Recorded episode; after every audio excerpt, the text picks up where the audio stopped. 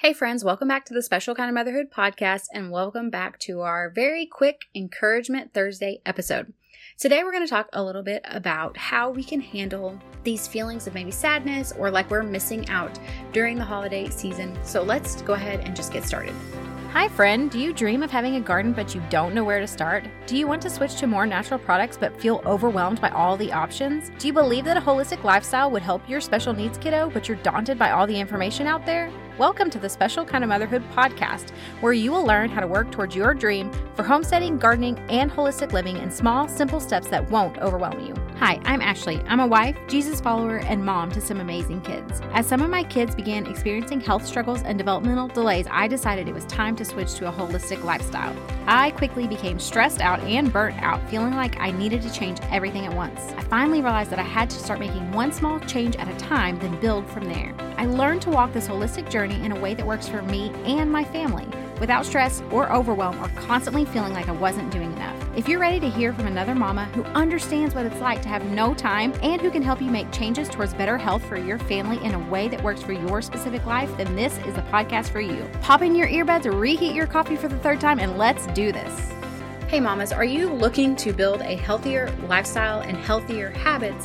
But with the rush of the holiday season, you feel like you don't have time and you don't want to take on adding in a ton of new habits and then feel extremely overwhelmed. You're already juggling enough trying to buy presents and make all of the holiday plans. Well, if you are looking for a community where you can grow and just slowly begin to implement habits over time, but also get some good support, ask questions, just a great resource for learning and growing as you are on this journey towards healthy living, then head over to our free Facebook community and join us there. You can find it at bit.ly slash motherhood community. I can't wait to see you there.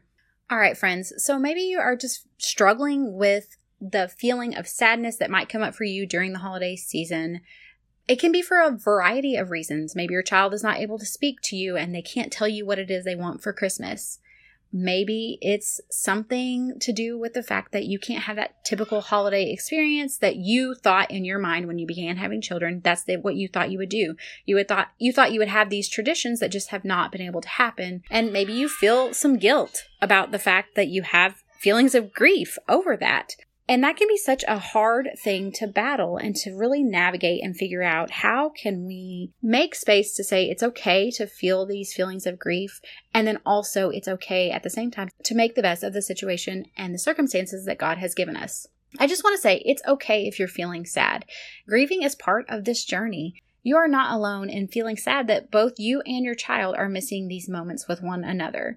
And just the fact that you're not getting these family traditions and these family memories that you thought that you would. But I do also want to encourage you at the same time, figure out ways that you can create new memories, figure out ways that you can meet your child where they're at and make the best of it to really learn how to build a connection and bond with them with whatever way they are able to do that with you.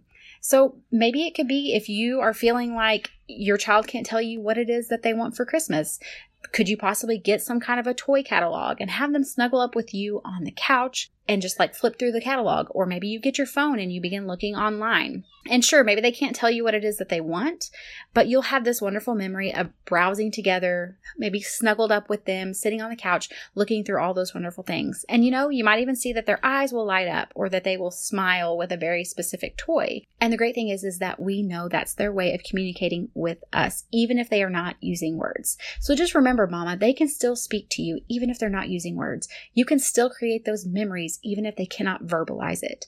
And it's just about getting creative and just really embracing where your child is and working with that and learning to find the beauty and the joy in it. And I promise you, it's there as long as we're willing to look. I hope this has been an encouragement to you. I will see you back next week.